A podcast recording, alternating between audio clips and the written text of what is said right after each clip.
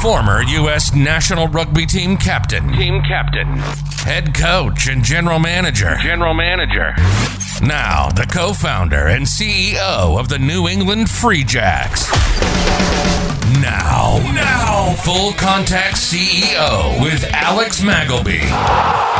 Hey everyone, thanks for joining Full Contact CEO today. I'm your host, Alex Magleby. I'm also co founder and CEO of the New England Free Jacks and Heritage Sports Ventures.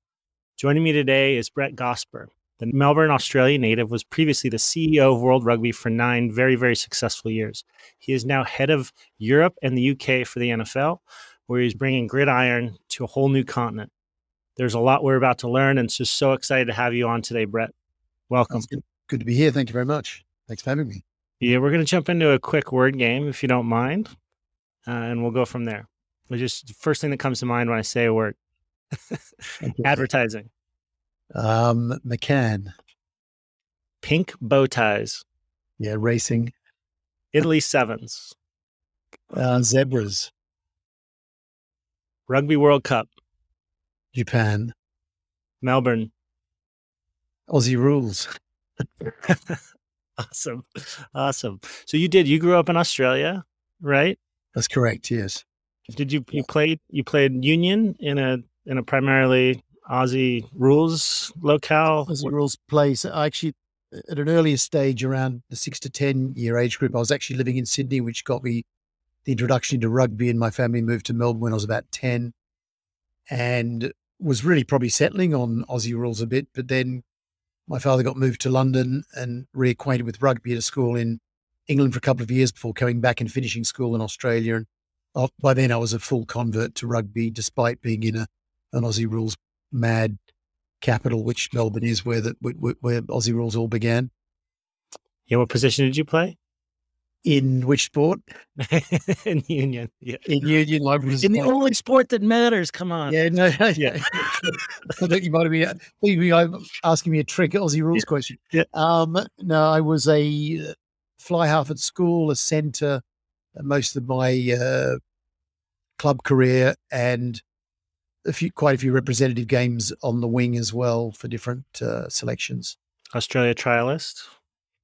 Trial for Australia twice, didn't get the nod at either time. Um, played for Australia on 21 as well. And I left Australia when I was 22 to play one season in France. And that one season became nine seasons. And and I stayed 15 years in Paris before moving uh, to the UK subsequently after which that. is pretty epic. When that Aussie uh, twenty uh, under twenty ones, what year was that round? So that was, we're talking just after the war. Um, it was um, uh, 1981. So that was like Ella Brothers, like coming. Coming through? brothers. I had two of the brothers in that under 21. So in fact, nine of that team went on to be the team on the field went on to be Wallabies. Um, uh, so it was a pretty rich uh, under 20. We lost that day at the Sydney Cricket Ground to the Junior All Blacks. Uh, I can't remember the exact score, but it was a, a very close. We kicked two penalties. They scored a converted try, uh, uh, and so they won the game. I think it was at that point. yeah. Absurd talent on the field for both teams. Now, were you like, I speak French, so I'm going to go to Paris, or were you like, I just need to get out of Dodge? Just No, do you know it was between it was it was after my second trial, and I knew the Wallabies were going to Britain for a full tour, and I knew that I wanted to get fit while they were getting fit in off season because I wanted to make sure that I was com- competitive for a Wallaby jersey, and just reached out to a few contacts, and someone said, "Well, the, this Paris team is interested in bringing you across and looking after you, and." you won't have to pay for anything and they'll look you know they'll completely look after you and that sounded pretty good to me i was a bit of a francophile but a failure at french at school but i went back to see my french teacher years afterwards but unfortunately he went deceased by then so i couldn't show off my new yeah. give him some credit for it but there you go And, and and so Racing was interested in you. and You're like, okay, I'm going to go do it. I'm going to try this out. Give my Yeah, give Racing myself a said- chance. Exactly they said you know we'll take you for a season uh, i played well enough in that season for them to want me to come back um, and uh, so i stayed on i actually was a, a, a an intern at ogilvy which is an ad agency at the time. And uh, i went and saw ogilvy in paris and said take me on for six months. Won't cost you anything. If you want to keep me after that it'll cost you something. It was the days of semi-professionalism. I mean if, in France, they've always been paid something for playing rugby, and there's always been a bit of a market for it. Um, it was more about in France, if you if you're an amateur, that means that it's not your sole job. You know, your sole job when you're a professional is rugby. Then that's that's what a professional is. Whereas obviously places like England and Australia, where any amount paid meant you were ruining your your professional status and you were, were, no longer allowed to play the sport. You'd have to go off and play the professional right. version, which was rugby league in those days. Um, so I, I, stayed on and, and, and played. It was a very good team. It was probably not in the top 40 clubs when I first arrived. Really? Due to a very heavy recruitment program, including some, you know, very famous internationals like Jean Pierre Rives and Laurent Cabannes and Franck Mesnel and others, um, rose to be the top club in, in the in the country in 1990 and 87 when they played in the final as well in both of those in pink bow ties. Yeah, fantastic um, time. But really, was it a time where at halftime everybody was smoking? Like, that's well, like, quite like yeah, well, quite a few French people that did smoke at halftime. Yeah. Um, and you know some of the famous internationals like uh, Serge Blanco and that. Yeah. Um, lots of tales uh, uh, about them, but it was a pretty pretty professional attitude, and you know people were training each day and and so on. But there was a, a definitely a DNA of amateurism uh, across the sport at that time, which meant you could live two lives, do build a professional career while you were building a rugby career. And I think we were the last of the Mohicans, the last generation that was able to do that. Was it with initiatives like the pink bow ties and things like that? Is that just because you guys collectively internally had a culture you just wanted to have fun, or was that actually like let's market the game in a way that may attract a different audience? I think it was for the first. It was definitely yeah. It was a collective culture that was having fun. Um, we kind of uh, rocketed into um, awareness that year because we're winning games that we hadn't normally won and we're rising up the pole. And each week we'd look at each other and say, This is the last time we're going to be on TV this week because we'll probably get knocked out. So let's do something to be remembered by. And we kept winning. So those events to be remembered by kept happening. And uh, it culminated in the in the in the pink bow ties for the and it, it generated it, it transcended the sport in France. It generated television audiences that were far greater for a club final in France than they'd ever been before. And there were articles written and, and so on. So it was, you know, I think the final in 87 had an 8 million audience, um, which is like a Six Nations game, just simply because there was so much hype around the pranks that we were committing at that time. Yeah, almost what Stade Français did in the 2000s. Very similar. Exactly. I think they took the baton over because they took the pink color yeah, they did everything. People coming out of eggshells and all of that. Yeah. Did you guys really ride in on bicycles for a real game? Yeah, that would that happen. Right, riding in on bicycles and playing in berets and and and bald weeks for another game and all, yeah, all sorts of different. We tried to get approval to land the Colombes Stadium, which is our home stadium, and the Chariots of Fire, um, Paris 24 Olympic Stadium. Actually, yeah. stadium. We tried to get fly helicopter approval from the mayor's office to to fly the team in in a large helicopter at one point, but we, we were, not, we're not given permission. Yeah, that's a stretch. There's backup, I think, at that point. You know, that's a stretch. And that, and then, so you were starting. You did the internship uh, for Ogilvy, and how did you continue to grow your advertising career? Yeah, I sort of I, I was with Ogilvy for about eight years, and it was at the back end of my career, probably hitting around thirty, where it was just getting impossible to do my ad career and play seriously.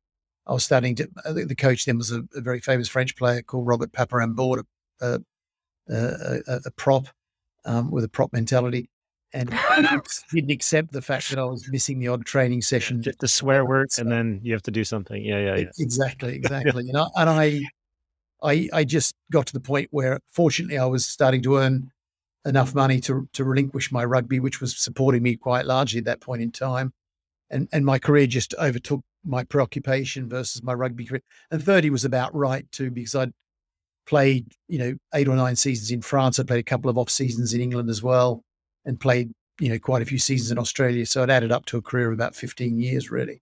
So by then, thirty, I was ready to probably move on.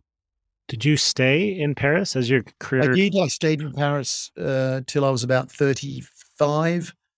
Um, worked. I, I, I, changed agencies out of Ogilvy an agency called TBWA, known in America as Chiat Day more than TBWA, um, and was the deputy MD of their agency there in France, and then was recruited by another French group called Havas to um, set up or to unify a lot of their units in in in England and in London, and I did that with a creative partner and was a partner in a very catchily named agency called Euro RSCG Wnek Gosper.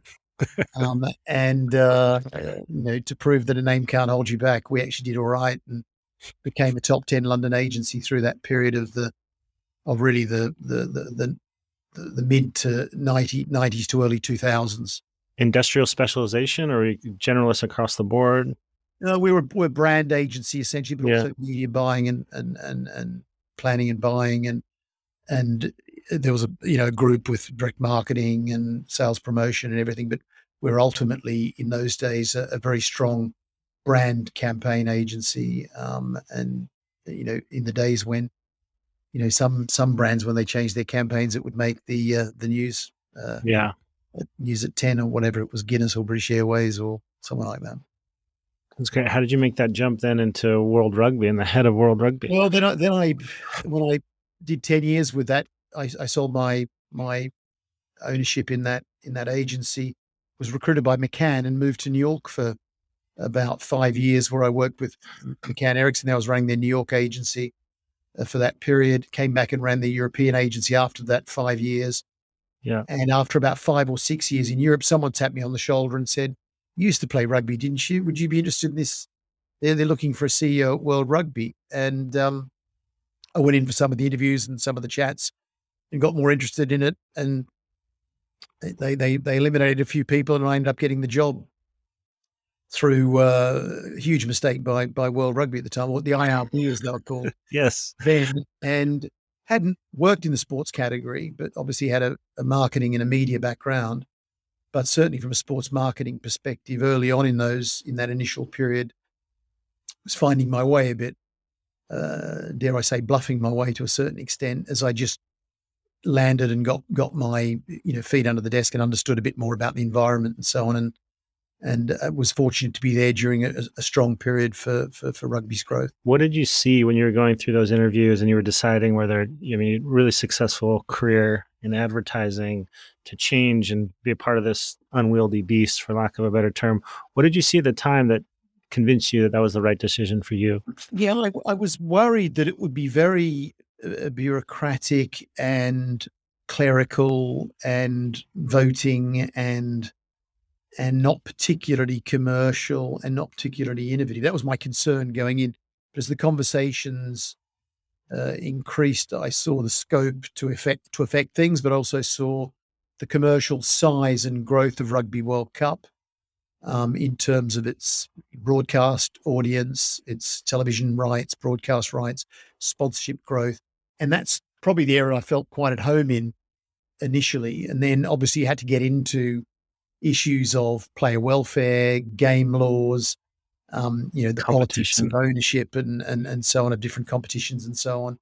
And they were areas that while I wasn't, you know, that experienced in, I did speak the language of rugby and had in, in the minds of most people around the table a certain legitimacy to talk about rugby because I'd played at a reasonable level. So all, all of that was, was helpful as, as, I, as I gained my feet. But I did have a, I think I had a good commercial and marketing sense um, and we were able to to market ourselves, change our positioning to a certain extent. I I saw things as a marketer through how do you position a brand, and the IRB to me wasn't a particularly user friendly brand for right. the audience and and for fans, and I wanted to take it from being a the IRB, which is the International Rugby Board, which is a very introspective labeling of, a, of an organization, to taking what good successful brands are, is not just uh, you know strong brands, but they become a movement in themselves. And so to me, World Rugby was a statement of intent. We wanted to become a world game, but it was a little bit of a confirmation that we'd already become that to a certain extent, but that right. we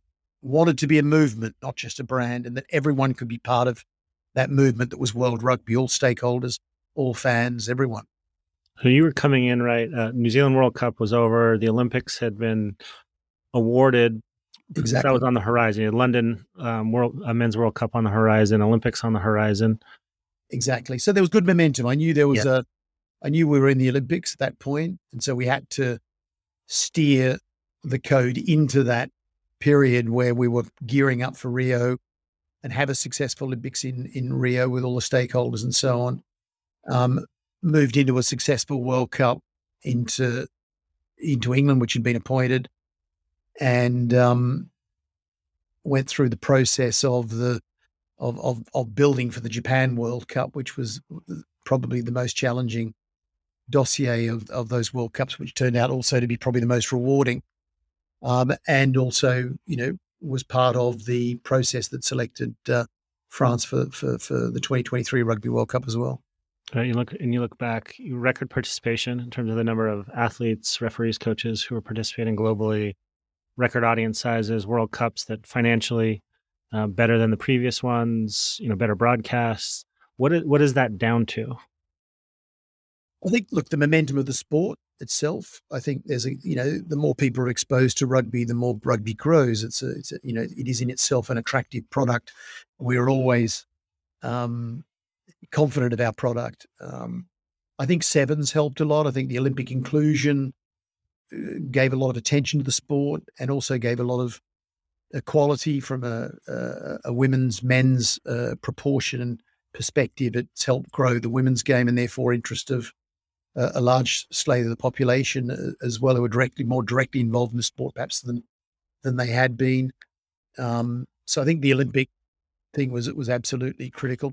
I think you know having a World Cup in a in in, in certainly in England and in Japan that you couldn't hope for two bigger impactful World Cups over that period. I guess France is the only one that could rival uh, those two in terms of them being media, rugby, and you know media and industrial size, com- you know, countries with with huge impact and populations. Um, but look, I think I think the organisation works well, and I and I, and I think whether it be grassroots, um, as I said, sevens, but also just the Get Into Rugby program, the mass participation programs that were being run by the unions themselves. Um, but the funding was increasing when World Cup uh, broadcast rights increase. There's more money going back into the game, and therefore you have more money to market the game. I think that was a, a critical part of what we were doing too.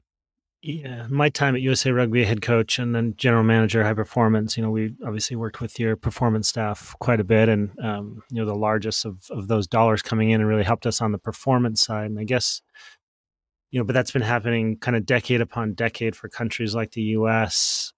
What do we need to do, and and and you know, to make that a commercial reality, so that doesn't have to be the case, right? And I think that was the stumbling part. We couldn't schedule a test the next year, you know, so there was no actual. Well, was always the inventory yeah. always being the, the, the, the, problem. And, you know, yeah. World Cup funding was there to make sure World Cup was competitive. And therefore, from a high performance point of view, make sure that that second tier of, of, of 10 nations outside of the top 10, which we know from the Six Nations and the, and the, and, and the Rugby Championship, outside the next 10 have to be competitive at a Rugby World Cup. And so, you know, uh, high performance money coaching um, was very important for those. But but now what's important is that those countries participate uh, in in the big tournaments or play regularly against the big teams, and that was what we were trying to to solve as I exited um, through a, you know the attempt at the Nations Championship, and I think right. iterations of that will see the light of day as as we go forward. Um, the other quick fix for a country is to host a Rugby World Cup. That helps hugely. It doesn't sustain the model. It, it, it, needs to be followed up by ensuring that those teams are playing at the highest level with the highest teams. Japan will be a case in study of that. I think everyone wants right. to play Japan coming out of the Japan World Cup, but hopefully that continues to maintain itself and Japan have a place to continue playing competitive rugby in competitions that are meaningful. Yeah. Um, and in the same way, if the US get a World Cup, which is looking positive um, in 31, then you would hope by the leading up to that and post that, the, U, the the US insert themselves into a sustainable competition at the highest level. Yeah, and and, and more, more important, are at least certainly as important as the on-field product is the audience generation, right? And well, success success yeah. And, and I think in the states again, sevens played a certain role to gain interest because the US team in in rugby sevens was a very strong side with a very good backstory, yeah, individually and collectively. Um, but uh, you know, you, you, need your fans, and your fans come when they see success of a national team. So you, yeah. you've got to have that success. The big games like you know the All Blacks at Soldier Field, etc., are all are, are, all great promotions uh, of the game. But to sustain fans, you need a national connected. Yeah, you need a national team that's that's that's winning and creating pride for the locals. Sevens. What happens with sevens outside of the Olympics? Do you think is it a commercially viable um, part of the sport? I think certainly COVID put a big hiccup in the system for sevens. Um, yeah. it, it is a commercially viable sport. They should find the right formula, frequency, and and and and game model to put that on. It's a spectacular game, whether it be on television or or, or you know in the stadium itself. Um, it's a fantastically popular sport again for broadcast and in the stadium for Olympics. It's the, one of the fastest tickets sold at the Olympics.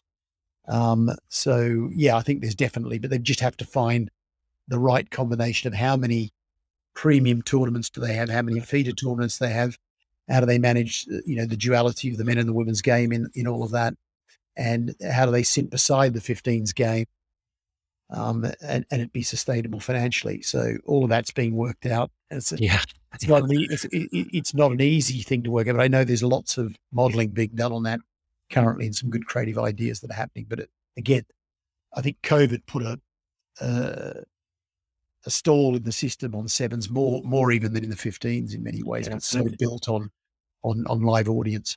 And as a World Series, it's so hard to generate momentum because you're only in one location at one time. Then six weeks till the next one, you're watching it at midnight, middle of the night if you want to watch it. it, it yeah, those are some commercial challenges. Totally, the actual game, the you know the the tournament story is a difficult one to tell when it's so far apart. When you think that, you know, the NFL has 17, 16, 17 weeks, regular 17 weeks, regular season, and so on, then that story can be told very quickly yeah. and succinctly. Well, yeah, the, the, the sevens tournament is, is more difficult. It's always had trouble conquering the broadcast market too because of the length of the programming. And that was also something that needed addressing. So you could have bite sized broadcasting um, that could be spectacular and very saleable and that was yeah. another issue that needed solving.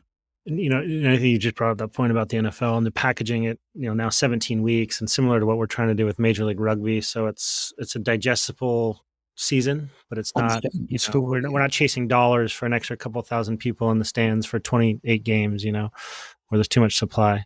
Exactly. The, the, the narrative's more controllable in that sense and, and, and fresher. Uh, the trouble is, in lots of parts of the world, more games has meant more inventory, must mean more money, but it starts to be negative after a while. If you, you know, too much rugby can be a bad thing. Yeah. So you nine great years World Rugby. What um what was the impetus for the move to NFL UK, NFL Europe? Um, I mean, the impetus I wasn't looking to move, but I was approached, and the idea just grew in my head. I think two two things grew in my head was one, it was probably time after nine years um, to, to stand aside and let someone else get on with it. Um, I, I, probably felt like a bit of a change. I was ready for it. Um, it's it's quite a it's an absorbing environment, very political. Yeah. Um, but fully absorb absorbing because it's sport and you love it, all the rest of it. So nine years felt like a lot more than nine years in in some ways.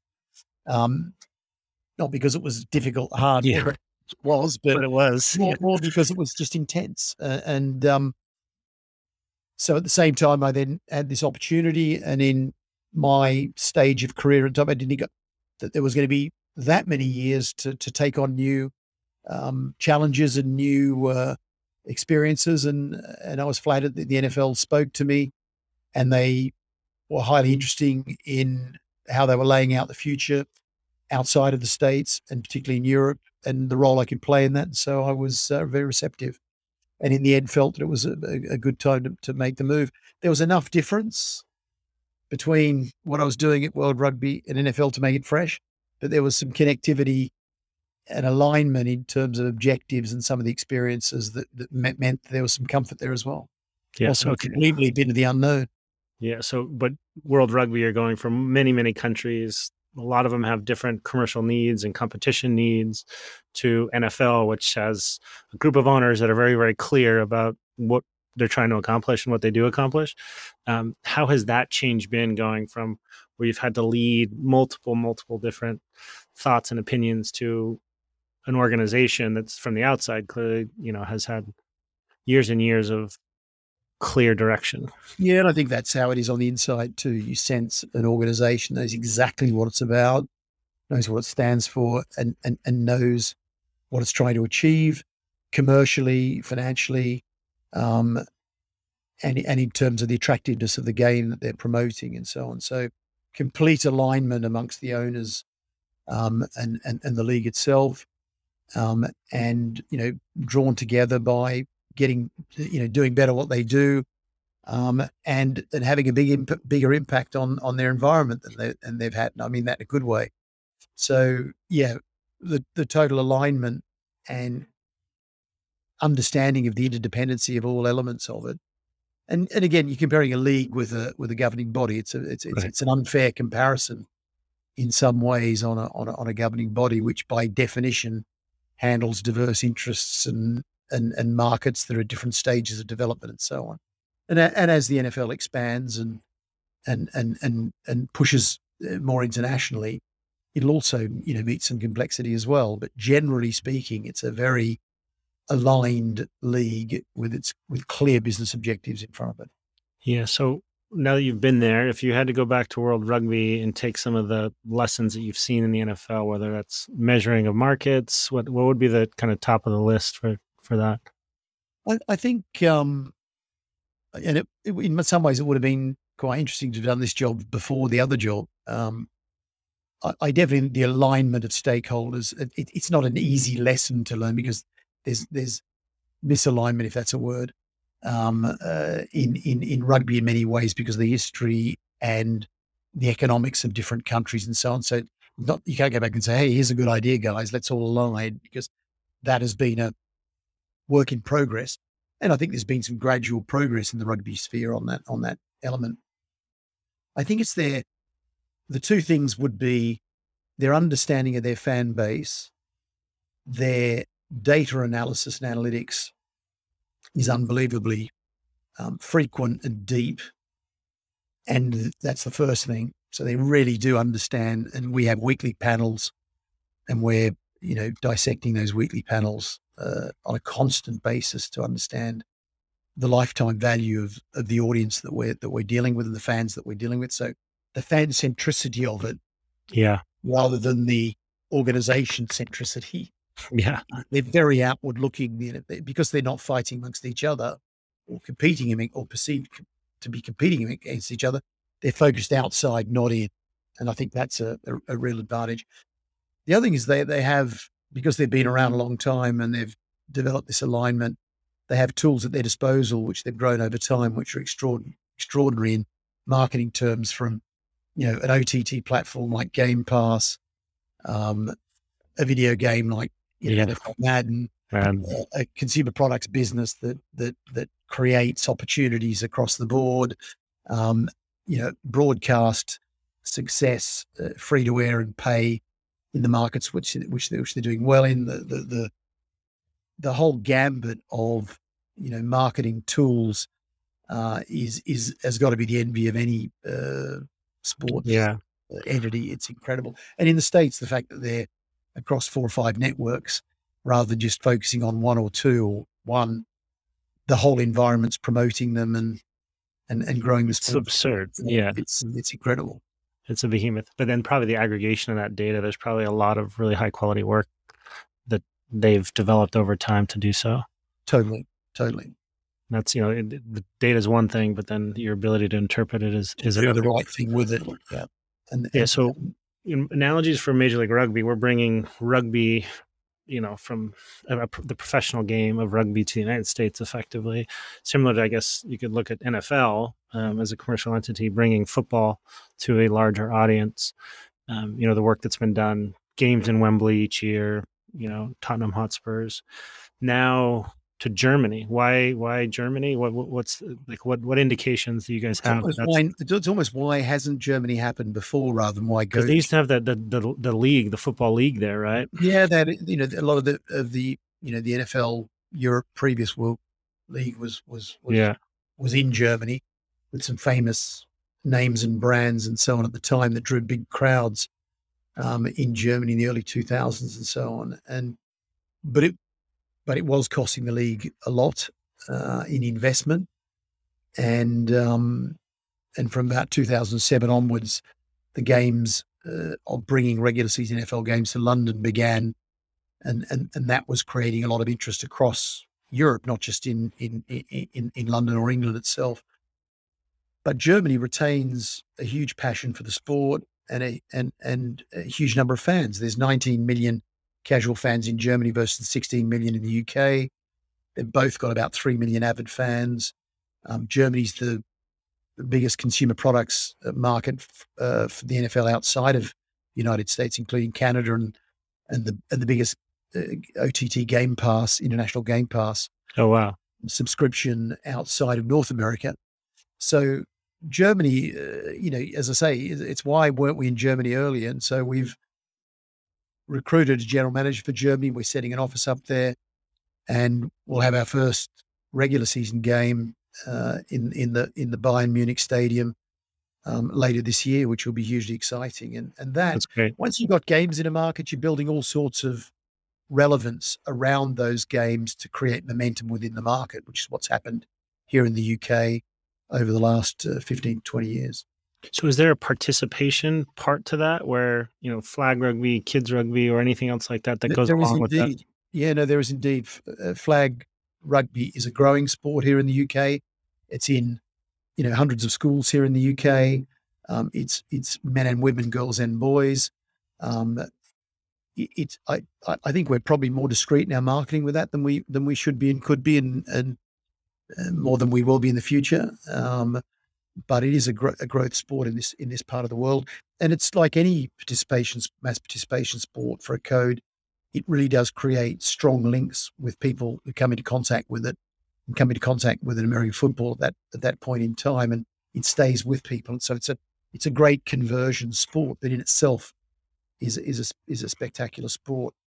And there are certain ambitions for that to potentially become an Olympic sport. Um, maybe uh, you know as early as as 2028 Los Angeles would be the ideal entry for one of those what they call um, what do they call them? I can't remember what the name of the sport is, but where the local organizing committee chooses two or three extra sports outside. Oh, right, right, right. Yeah, yeah, yeah. So that's that that's possible, and that would be great for the sport.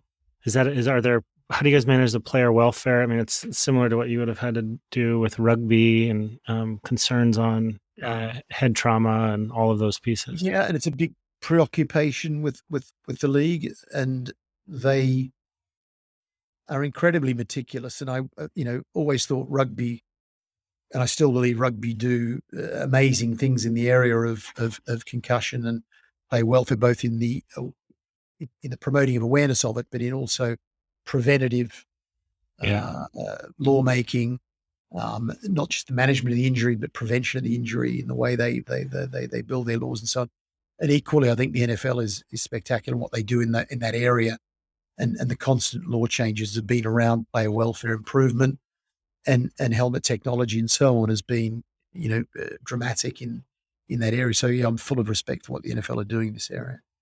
Rugby football fans different. Um, not in London. yes. Say that because when you go to a game in, in London, and probably it'll be the same in, in Munich as well, and Germany, um, people are so pleased to see an NFL game. They come with all of the different jersey colors and yeah.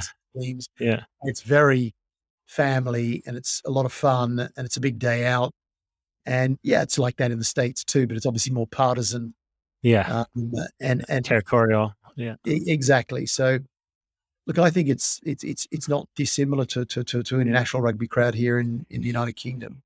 Um, yeah, but yeah, the, a US NFL crowd slightly slightly different um, than a rugby crowd. A rugby crowd Um, has just Tom Brady to play in Munich, and it's all, all about That'll be interesting. Get yeah. walks there. Good. People we wanting to get a glimpse of him in Germany, and you'll get. For, uh, this is the other thing. In, you know, international rugby crowds, you often get non connoisseurs, people being introduced to the game for the first time, unlike a club game where you've usually got you know hardcore connoisseurs. And I think you know these you know NFL games, we we estimate that fifty percent of the of the audience in these games have never seen an NFL game before. Wow. So they're probably rugby fans anyway. yeah, exactly. Well, and that's a great lesson for us as we're building out this new sport, relatively speaking, on the professional basis. So taking the lessons you've had from World Rugby and the NFL, if you know you're kind of managing Major League Rugby today, if you were, kind of what are the things that you're really chasing down um, from a fan acquisition point of view, from a commercialization point of view? What what would you be focusing on? Well, the main thing I'd be focusing on is visibility. You've you've got to be accessible and visible and, and, and, and make an impact. And, and obviously, broadcast in whatever way that comes is the most important element of that. And, and, and in whatever way you can get free to air highlights, uh, clips, yeah. and so on.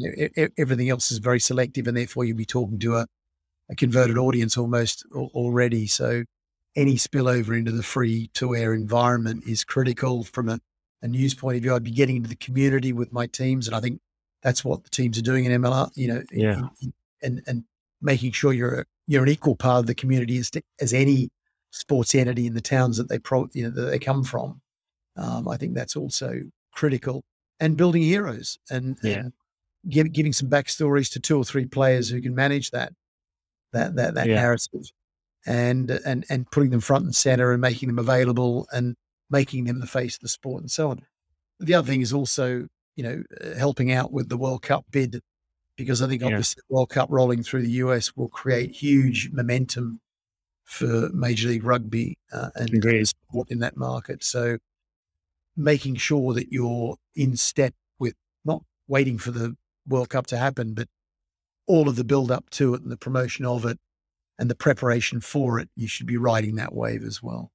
Yeah, completely agree. And I think your point about earned media is is, a, is a, an important one, but just making sure that those the stories that are being told, the characters, uh, the heroes, uh, is such a is such a key piece. Combination of, of, conversations with coaches, with NFL, co- it, you've got to borrow the audience that other sports have, and therefore you've got to connect to those sports at any level you can that will provide. The player level is one level, the coach level is another the ownership levels another, yeah. community levels another. There's there, wherever you can connect with a sport that already harbors a, a bigger audience. Um, and it's not like you're stealing their audience. You're no. overlapping, like all sports overlap in following these days. You're raising your awareness, and you and you and you're entering into that interest regimen, which is important for a sport.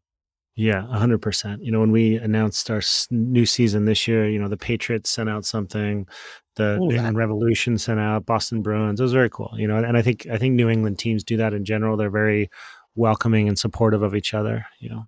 But just, just that that sort of activity just situates a team, and, and if all the communities are doing that, that's great for rugby. And I mean, we we you know we work with um, football. We we're working at the moment with the with the Bundesliga yeah, uh, on, on, on aligning some interest in some certain in certain areas and cross promoting. We cross promote with Bayern Munich.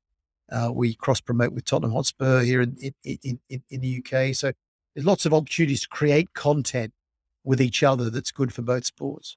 That's great. That's really great. How does that work NFL to kind of the you know Big Brother here in the states? What's the reporting? How's that structured? Is are they two separate entities? Like what's the no, they're pretty seamless, actually. I mean, you yeah. know, we're a, we're a, a, a, branch on a big tree, um, but we connect very strongly into the system. Um, there is an international committee with about ten of the uh, thirty-two owners on it. Uh, we meet quarterly um, and, and, and and keep everyone, you know, well up to date with what we're doing. There's a huge interest by ownership of, of what's happening in international. I think there's a general realization around the league that the next, and they, and they talk in fan terms, not revenue terms. There's a you know huge understanding that the next 50 million fans will come from international, not from the US. So the owners are, uh, are very involved on, on on how that's going to happen. There's also, for the first time, uh, the ability for teams to market and commercialize themselves outside of their usual 75 mile perimeter host market yeah. in the US. So in 2022 now you've got you know six teams in in, in the UK that are commercializing and marketing here. Uh, you've got four in Germany, two in Spain, um, as well as about nine in Mexico. So and that, that number will grow over time as other teams see the benefits of that. And all of that raises our investment levels in in these international markets and creates more momentum. Right. Yeah, I saw that. I read that. It was very cool. So it's not just NFL marketing, but actually the Patriots can market in Germany and the Rams can market in China and Australia. Exactly. It's, it's really it's really cool. How did you guys determine who went where? They determined it really. We thought we were going to have to reshuffle when the the the, the recommendation or not the when the proposals came in, but actually they fell reasonably um, orderly in terms of the numbers of teams in each market. We sort of thought maybe at the time might maybe six is going to be the limit to a market, but we've got nine in Mexico. There's a lot of interest there, a lot of yeah. crossover that works well. The six in the UK seem to be it's early days to, to be evaluating, but um, there's a good coexistence and alignment in some areas amongst the six teams, and of course they compete in some areas as well. Um, our, our, job at the league is to try and make sure that in certain areas we can hunt as a group, and in other areas um, we understand the, the desire of competition. So it's, it's what do marketing campaigns look like? Are they okay? So we're going to line up pub partners. Like, what's the all of that sort of thing? It can be partners, yeah. sponsors, activations in, ta- in in the in the cities or parts of the country, events, live events, and and, and so on. So, you know, some real opportunities to um to to, to promote what their kind of live clients. events would those be? Or you might have it. It might be in, in, in a pub. It might be a, okay, yeah, event. Yeah. You know, street marketing with a football club, um, some street marketing, anything like that. That, that yeah, that may you know lead to a, a, a raising of the profile of those brands in this market. Yeah, fantastic. Rapid fire. Um, proudest achievement uh, with rugby and World Rugby. Biggest highlight. Um, probably the Japan World Cup, I'd say.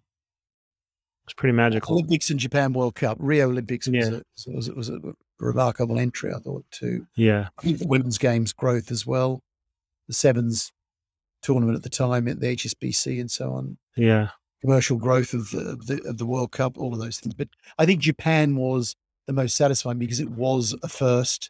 It was breaking into a new market. It was doing what rugby's been trying to do for decades, and yeah. it, was the, it was the first time they broke the mold and did something with enormous impact outside of the traditional markets. Yeah, and locals showing up to games and buying tickets and social media interest. You had, yeah. you, you had local television audience of Scotland, Japan, of 54 million people. I mean, try and get an audience like that anywhere for anything, anywhere in the world. Yeah, that's fantastic. that's really fantastic. Uh, any regrets? No, no, no regrets. Um, no, I think you can only do things with the facts you have at the time and make the calls you make at the time. And they're not all right. They're not all good. You make some mistakes, but no, no regrets. Where is rugby in 10 years, you think? Well, I think it'll be a more professional sport. I think it'll be a more global sport. Um, and I think it'll be a safer sport. So all, all the three objectives, and I think they're they're well on track. That's great. NFL, where does it go next? What's your next country? From my perspective, well, there's UK and Germany, which are which are huge markets, but I think close behind is you know the growth of France, Spain. I'll Spain is uh, are, very strong, but particularly France and Spain at this point in time in in, in Europe. Yeah, um, Australia is growing hugely. Japan, huge interest. When you're outside of the time zones for live games, it becomes a bit more difficult. But despite that, Australia and Japan uh, growing very strongly. Um, so I, I, I, Africa also is a big uh, preoccupation in terms of growing. Um, not only is it a source of great athletes into the NFL, but it's obviously a, a huge youth market that's growing, and, and there are huge benefits in growing that market for us from a broadcast and commercial standpoint. It's really cool. Where where are you in ten years? uh, watching a lot of sport, but perhaps not making any decisions about it. That would be good fun. Joining a good cocktail. My last question is just to bring it all back. If you were running the Free Jacks today, what would you be focusing on? Uh, I'm, I'm not sure. I'm sure. I'm sure it's all happening the way it should happen, but um, I don't know. You tell me. What are, what are the choices you trying to make? Yeah, I think What some of choices you trying to make? the points you brought up. Just w- what are you measuring in terms of uh, is it is it revenue or is it audience generation? And this is probably the evolution as a league we're trying to go through. Um, you know, we're spending lots of money, but are we really really clear that the measurable is audience, is net new fans, and not necessarily commercialization of that audience today? Right. So it's I, I think that's the, that, and that's even I you know watched the commissioner press conference at Super Bowl, and someone was pinning him, trying to pin him down on a revenue, and, and, he, and he said quite quite justly that it's not the revenue that we're preoccupied by because we know the revenues will follow if we get the fan growth right, and we're preoccupied with growing our fan base, uh, and and and that's I think what has got to be the priority. It's how do I how do I grow the fan base? How do I grow a more meaningful relationship with that fan base? Um, Yeah. and, and the rest the rest will follow. Yeah, and, and that that I think is a really important piece as, as as we're growing. You know, the league, the product is good. You know, you know, a few years ago you would say it would probably be a top twenty competition globally, maybe at best, and now you'd probably say definitely a top ten rugby competition. It's it's it's fun, it's fast. Um, you know, in the not too distant future and not too different of an expense, it'll be probably you know top six, top five in the world as a competition. But that's for the rugby fanatics. So the product's good. Now it's how much work are we really doing for that net new fan and that's um that's our challenge I think that's where you've got to be preoccupied. And I think the quality and where you stand in the rankings of can grow over time. I mean, if you give yourself, you know, 10 years leading up to a Rugby World Cup's a good measure. Um, and the momentum that'll create, commercial momentum um, and fan momentum, you might find yourself with the means to be well up in the top top group at that time at that point in time. You've got to start somewhere, and that's what you've done bravely. Uh, about was it five years ago now? Yeah. And um, I remember when all of that was being, you know, I was in some of the meetings early on, the first commissioner and so on. Yeah. And we gave as much support as we could to try to align that with the objectives of USA Rugby as well. Yeah. Um, uh, but you could see that there was real ambition and passion, and you know, in five years, I think you've you you through two years of COVID, yeah uh, but you know, to come out of that and be still viable and and on a growth on a on a, on a growth uh, leaning is is is is is a credit to you. and you look at our fans and it's it's not the volume yet that is going to make it really successful but you look at the passion piece and it's like the tattoo index. How many tattoos? That's, that's awesome. and that's the key. We've got a lot which is good Good, which good. Yeah, Brett, so fantastic. Thank you very much. Everybody out there, thanks for listening to the latest episode of Full Contact CEO. Stay tuned for a slate of exciting guests in the world of sports, business, and of course, rugby. Don't forget to subscribe and make sure to follow us on Instagram, Twitter, and Facebook. Brett, where are you on social media? How do how do folks follow you? I'm more on LinkedIn now. I was on Twitter for a long time and actually came off it during the Rugby World Cup in Japan to give myself Smart. a bit of respite and never never went back on, funnily enough. Smart. I was becoming a slave to it and I was worried that I was going to make a mistake in all the pressure that was happening. LinkedIn, I don't know. It, LinkedIn's so tough. I just it's constant barrage of sales and it's a tough Yeah, one. it, it is. It's it's not it's not a pure Yeah. really, it's, Yeah. it's fine. But I I um, I was a Twitter, but you can find me on LinkedIn. But it's a bit more. It's a it's a little bit more clerical. You're right. Yeah. Brett, thank you so much. Fantastic. Be well. Best of luck. You too, but thanks for thanks for having me on. Okay.